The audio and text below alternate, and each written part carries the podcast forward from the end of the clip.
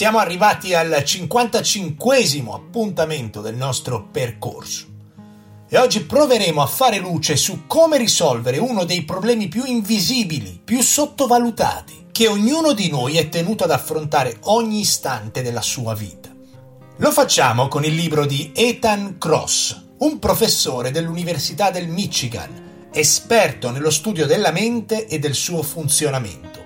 Libro intitolato Chatter, che significa qualcosa come pettegolezzo, chiacchierata priva di senso. Quante volte vi siete fatti trascinare dai pensieri, da quella vocina che rimbomba nella vostra mente, che non smette mai di parlare, di giudicare, di rompere i coglioni, di creare scenari catastrofici nel vostro futuro o che vi porta a impantanarvi in episodi passati, che vi hanno provocato dolore e che sovente tornano ad echeggiare nella testa. Perché parliamo quasi costantemente con noi stessi? E come si fa a trasformare questa voce da un mormorio tossico e distruttivo a un canto melodico che ci motiva e ci innalza? Ma prima salutiamo i carissimi Anna Flavia e Davide che mi hanno scritto usando il formulario del sito, Daniele da Milano, Aniello da Napoli, Giovi da Termoli, Molise, Andrea anche lui da Napoli, Enzo da Ragusa, Gerardo da Mirandola in provincia di Modena, Santo da Enna, Lorenzo da Parma, Alessia da Ostiglia, Alberto da Milano e Fabrizio da Verona. Grazie per i messaggi. Il nostro cervello è un prodigioso multitasking e la narrativa costante che rimbomba nella nostra testa è indispensabile, è parte della nostra identità, ci permette di scrivere la nostra storia, una storia dove ognuno di voi è il protagonista assoluto. Ma senza un controllo diventa un nemico che si dedica a sabotare la nostra esistenza, intossicarla, avvelenarla, distruggerla. Nel 1996 Jill Bolt Taylor una dottoressa 37enne specializzata in neuroanatomia si svegliò e come ogni mattina iniziò la sua giornata con un po' di esercizio. Dovremmo farlo tutti. Mentre correva sul tapirulà, iniziò a notare qualcosa di strano. I suoi pensieri cominciarono a rallentare. Sentiva di perdere il controllo della sua mente e del suo corpo. Una vena del suo cervello esplose. Un ictus. Fortunatamente, prima che un buio profondo l'avvolgesse, riuscì a chiamare un amico, che comprese subito che qualcosa non andava bene. E quello fu il suo ultimo ricordo. Quando riaprì gli occhi si trovava in un letto di ospedale, sana e salva, grazie al tempismo dei medici, ma con una sensazione drammatica di vuoto nella testa. Il torrente di pensieri che caratterizza ognuno di noi era sparito, lasciando spazio a un silenzio spaventoso all'impossibilità di mettere insieme ricordi e storie del passato e fare piani sul futuro. Gli ingranaggi della sua mente non funzionavano e lasciarono la dottoressa Taylor con un sentimento di vulnerabilità mai provato prima. Senza quella voce aveva perso la sua identità. Nelle settimane successive la paura si trasformò in una calma mai provata. Il silenzio nella mente le fece trovare serenità e pace, e cominciò a trovare piacere in quel mare calmo e piatto, fino al punto che iniziò a comprendere che le persone hanno un reale problema quando non controllano questa voce assordante, che impedisce di vivere la nostra esistenza. Ci mise otto anni a recuperarsi completamente ed oggi è una scrittrice famosa che fa un'opera di divulgazione molto importante su come e perché dobbiamo controllare questa tormenta interna. Ha scritto diversi libri in merito. A chiunque di noi è capitato di passare quello che doveva essere una bellissima giornata, al mare, in montagna, con gli amici, con la famiglia, una situazione perfetta che avrebbe dovuto renderci felici. Ma il confabulare costante di situazioni dolorose passate o ansie per il futuro ci impediva di goderci il momento. Perché qui viene il primo grande principio dell'episodio di oggi. Il vostro stato d'animo non dipende da quello che state facendo, ma da quello che state pensando. Sono i pensieri che definiscono il vostro umore. Provate a osservare la vostra vocina interiore per 20 minuti al giorno, in modo consapevole e attento, e vi renderete conto del caos che è in atto dentro di noi. E oggi siamo qui per trasformarlo in qualcosa di completamente diverso. senza perdere altro tempo andiamo a vedere come possiamo raggiungere questo obiettivo. Il nostro cervello, come dicevamo, è un potente multitasking, ma al tempo stesso, se non siamo in grado di concentrare la nostra attenzione su quello che realmente importa, perdiamo forza mentale, la forza mentale che ci distingue. La concentrazione è limitata. Voi pensate ai numeri di telefono. Pare che siamo in grado di memorizzare un telefono in maniera molto più efficace se diviso in gruppi di quattro cifre. Per quello mettono una lineetta ogni quattro numeri perché ne facilita la memorizzazione. O pensate quando leggete un libro. Vi sarà capitato sicuramente, dopo qualche riga, di essere da un'altra parte con la testa e dover tornare indietro perché non vi siete nemmeno resi conto di quello che avete letto.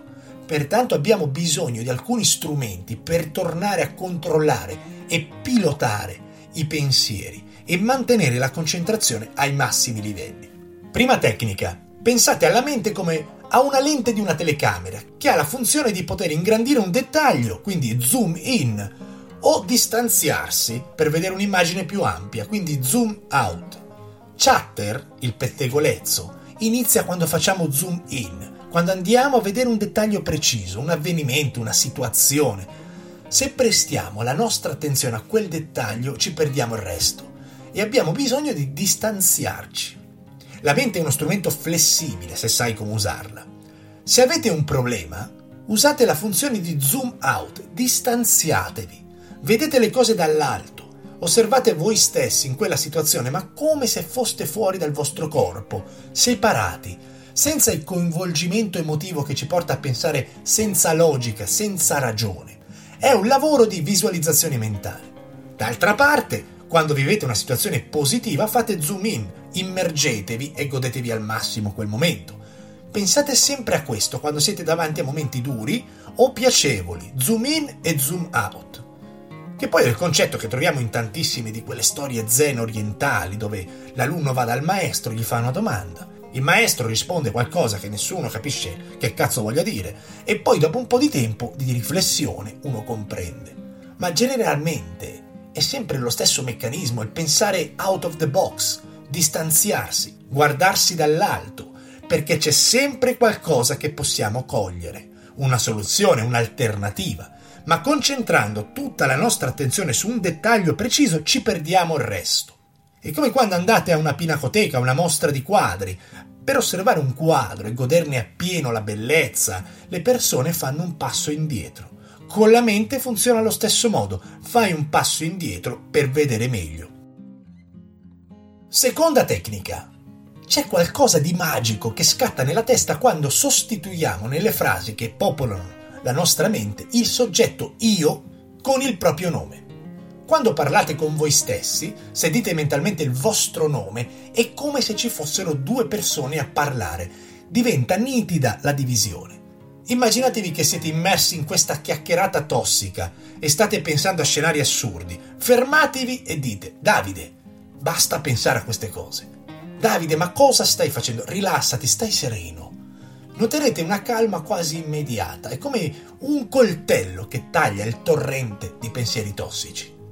E questa è una cosa che possiamo notare in alcuni sportivi di altissimo livello. Per esempio, LeBron James, il giocatore dell'NBA, parla spesso di se stesso in terza persona. Senza andare oltreoceano, il caso più emblematico è Zlatan Ibrahimovic, lo fa sempre quando lo intervistano. Non dice che ha fatto una buona partita, dice qualcosa tipo squadra ha giocato bene, Ibra ha giocato meglio. È una tecnica potentissima. Usate il vostro nome. Tra le altre cose, questa seconda tecnica si allaccia e rende ancora più potente la prima, perché dire il vostro nome automaticamente vi permette di distanziarvi. Ci sono degli studi affascinanti su come il contesto e quello che ci circonda hanno un impatto trascendentale sui nostri pensieri. C'è da fare scelte intelligenti in relazione a tutto quello che ti circonda. Inizia per esempio da dove lavori io recentemente ho modificato la stanza da dove produco il podcast e da dove lavoro.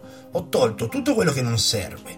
Ho installato una luce tenue e riposante, ho liberato spazio, ripulito ogni angolo e si respira un'aria diversa. Ho avuto dei benefici incredibili sul mio lavoro, sulla mia quotidianità in quella stanza. Aprite i vostri armadi, fate ordine, fate pulizia. C'è un libro famoso, quello di Marie Kondo, il potere del riordino, parla di questo. Il nostro contesto ha un impatto sui nostri pensieri. Pensate che il tennista Raffa Nadal ha una specie di ossessione, ogni volta che finisce un set va a sedersi nella sua postazione di riposo, in quella panchina che hanno i tennisti, beve, si idrata e poi appoggia le bottiglie in un modo molto preciso, simmetrico, quasi ossessivo. Pare che lo faccia, a detta sua, per evitare di pensare, per non aprire la porta ai demoni della mente, a rimanere concentrato. Rivolge pertanto la sua attenzione in quei momenti non al match, ma come vengono disposte le bottiglie, gli asciugamani e tutto quello che circonda il suo posto di riposo. Per qualche minuto, mentre ricarica le sue energie, la sua attenzione va a mantenere ordine e controllo fuori, nel suo contesto, invece che perdersi in ansie, paure, confabulazioni tossiche relazionate con la partita.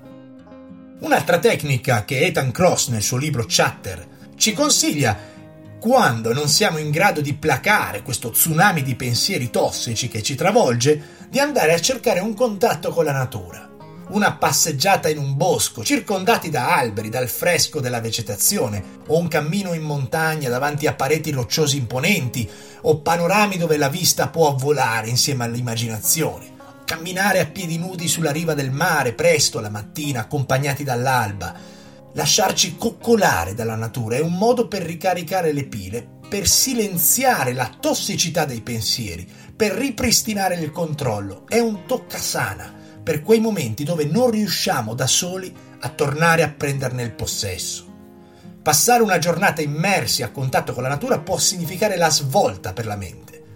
C'è un interessante esperimento che cita il libro. Prendono due gruppi di persone a entrambi viene chiesto di memorizzare una serie di numeri e alla fine dell'esperimento a questi due gruppi veniva chiesto non solo la sequenza in ordine, ma di ripeterla al contrario, partendo dall'ultimo numero fino al primo.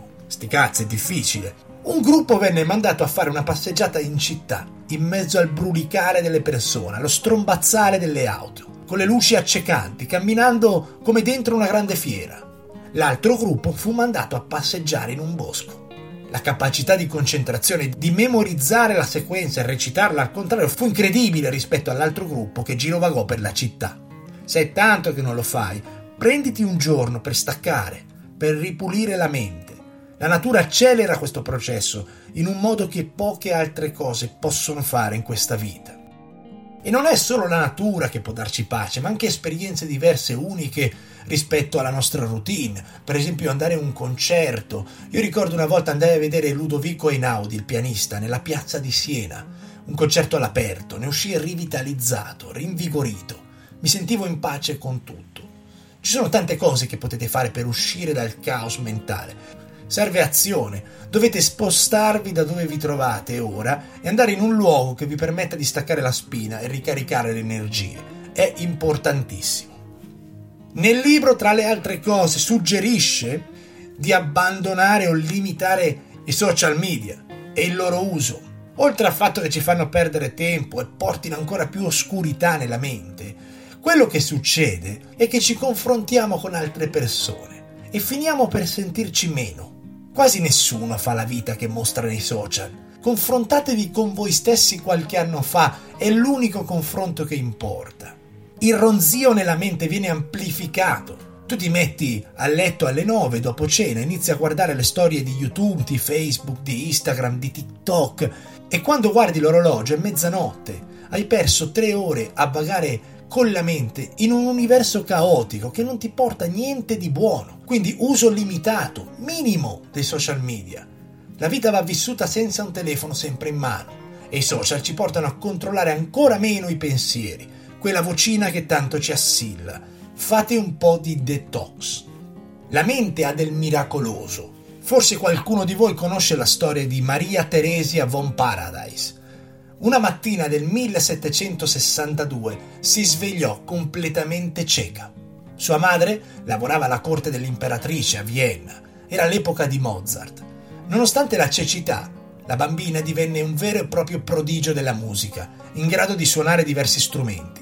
Il suo talento e il suo stato di cecità le fece guadagnare il favore dell'imperatrice, che le concesse una pensione per far sì che potesse continuare a esercitarsi nella musica. Nello stesso periodo stava diventando famoso un medico che inventò il magnetismo animale. Questo medico era Franz Anton Mesmer. Dal suo cognome viene poi la parola mesmerismo. Mesmer pareva riuscire a curare le persone usando dei magneti e aveva una personalità incredibile.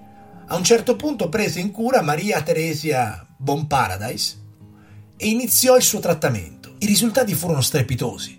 Maria iniziò a vedere colori, poi forme e alla fine era in grado di definire anche i volti.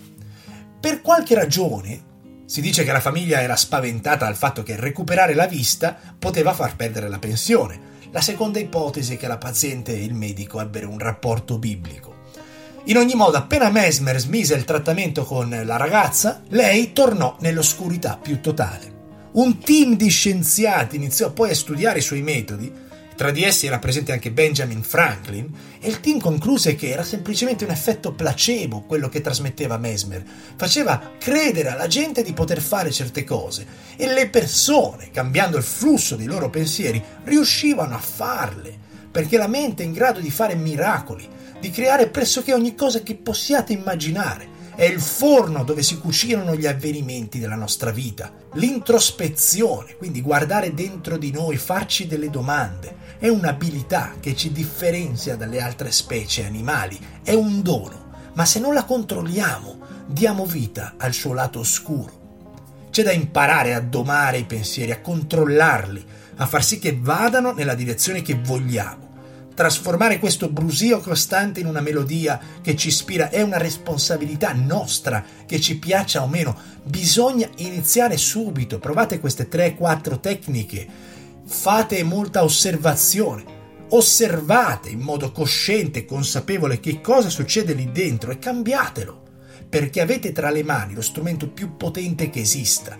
Fate chiarezza nei pensieri, trasformateli in un potere. Ogni problema così diventa una sfida. C'è solo da mettere le mani sul volante della vostra mente e cominciare a guidare nella direzione che desiderate. Grazie.